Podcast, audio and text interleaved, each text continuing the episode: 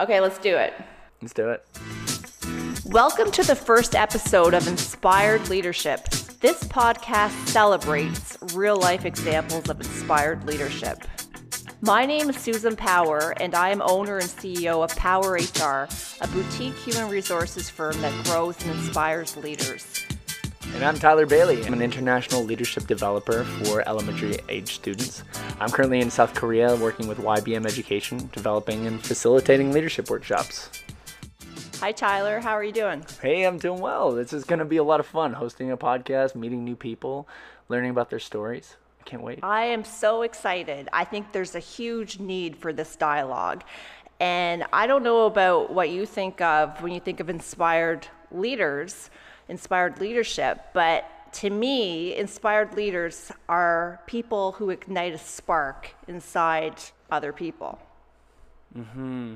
I when I when I think of inspired leaders, inspired leaders, I think of someone acting from a place where their values and their beliefs are congruent with their overall vision, and that and most importantly, their actions are inspiring others to perform at their best.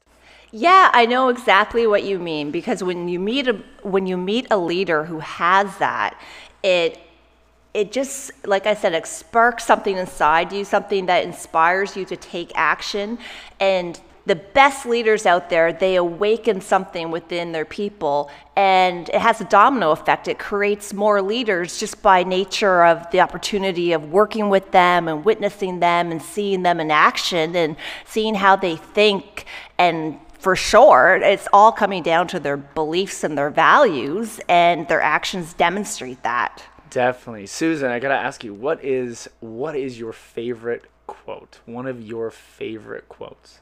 I think one of my favorite is from uh, Jack Kerouac book, and the quote is, "It's better to burn out than fade away." Oh, I love that. And the reason I like that is because to me, it's all about passion and, and about, you know, great leaders have this just passion for what they do because they're doing something that's bigger than themselves.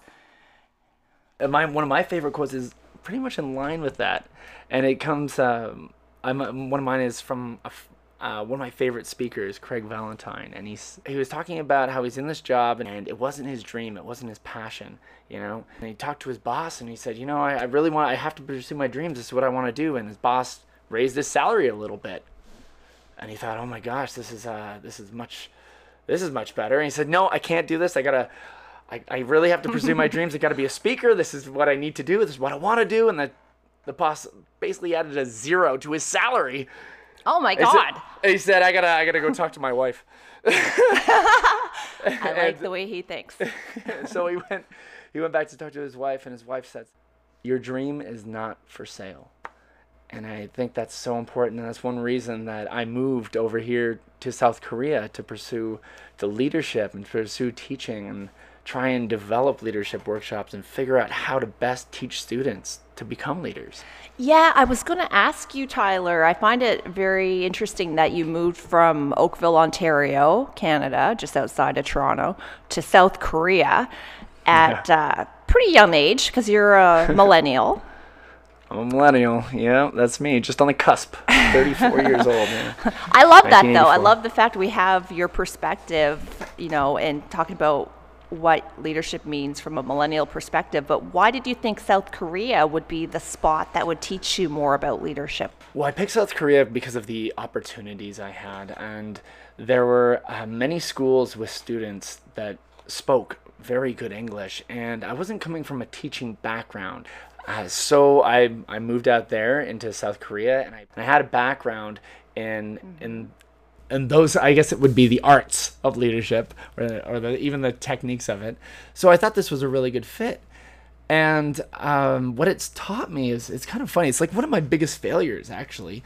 Uh, what happened was in my first year of doing this, I found out I was teaching leadership completely the wrong way. I, and I it was just I thought I was doing it correctly. Like for example, I remember teaching anger management to a couple uh, the, this group of students, and I had this amazing PowerPoint with all these animations, and I was gonna get them to do breathing exercises. And I was gonna say, never forget this. This is gonna be amazing.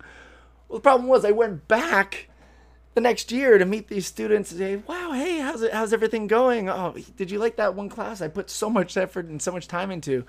And they didn't even remember. They didn't remember, but I mean, that's pretty common, isn't it? When you're teaching adults something new, they don't retain much of it. So, so what did you learn from that? I think with different subjects, there are definitely different approaches and styles. And when we look at trying to teach leadership, I, I think a lot of teachers take the same approach, that lecture style, that that you know you throw information at a student, you hope it sticks style, and how I look at it is the same way of like trying to ride a bike you know, you can teach a student how a bike works and this is the handle, this is the seat. But teaching a student how to ride a bike and getting them to actually learn how to ride the bike and balance, that's something they need to do in practice. So. You know, that's really interesting that that same lesson you learned in the classroom through teaching I would see in the corporate world all the time because you know you really learn from your own failures or from trying things out yourself, right? Otherwise, yeah, it's just definitely. theory. My focus now in the classroom is to try and create an environment or a culture in the classroom that allows for mistakes. And does that work? Does that work better? Do you find your students are retaining more now? I not only do I feel it works better, but they're more connected with each other and they feel safer mm. in an, an environment that they can express themselves and they're learning how to apply the techniques and learning especially when to apply them. That's amazing, Tyler, that you've you've created that environment and that you're teaching leadership to students on the other side of the world and they must be learning so much from being in your class. Well i, I, I hope so.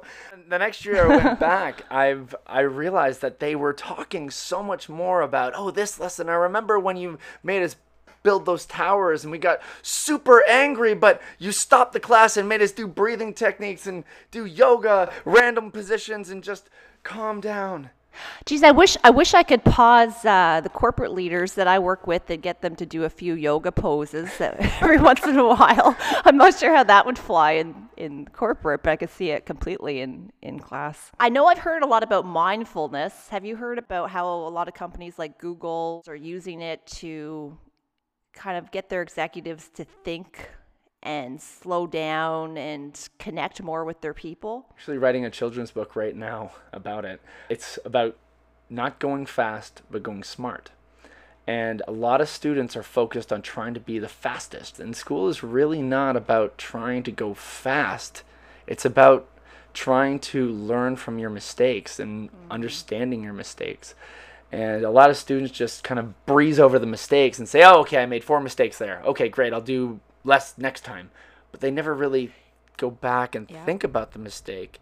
And then they they tend to make a lot more, especially when they go faster. You know what, Tyler? That was the exact failure that I had.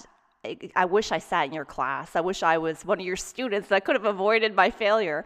But I was doing exactly that. I would be in so many meetings a day, like eight meetings a day. Your phone would be ringing, your cell phone would be buzzing. And I was, you know, very driven. And I had just been promoted from a director role to an executive director position very high level role for my for my age and very very excited about it. All i could think about was i want to be promoted to a vp role. And it was ridiculous how focused. I made career my entire life. I was working all the time and i wasn't spending enough time with my kids and i was going so fast. I wasn't connecting with the people who reported into me because i was you know focused on what was next all the time and I remember one day I was so scared. I had to present to the owner of the company, 15,000 employee organization, the owner, Jim Irving, who is, you know, one of Canada's billionaires. And I spent about 80 hours preparing for a one hour presentation, learning, you know, got to know my turnover rates. I got to know the diversity stats. I got to know uh, what could he ask me? I got to know the answer to everything. Because if I don't, you know, like, I just got to. It's Jim Irving. And I mean, it was ridiculous. I spent all this time when I should have been spending it focused on developing my people and finding opportunities for them to grow and completely focused on the wrong things. The job the job didn't work out. Didn't get that VP promotion. And at the same time, Tyler, my marriage, about 15 years done. See that we kind of overload ourselves on the me, me, me, me, me factor, thinking that's the only way to do something. And I'm, I mean, I'm guilty of that. I think we're all guilty of that. And it takes, it takes time, I think, and, and effort to. It's like the same way as starting to floss. It's so difficult. It's so hard to change that focus from the money status focus and put it on people and, and give because we feel sometimes when we give we're actually losing something we're losing time we're losing money and really it's you know people are the are the roi of life which uh, to, Absolutely. Yeah. And I think having a purpose that's greater than yourself and knowing what those values are that you're working, you know, towards demonstrating every day and being aligned with that is so important because otherwise your actions will, you know, you'll get distracted. You'll be chasing that shiny ball or that promotion and you won't be doing the right things.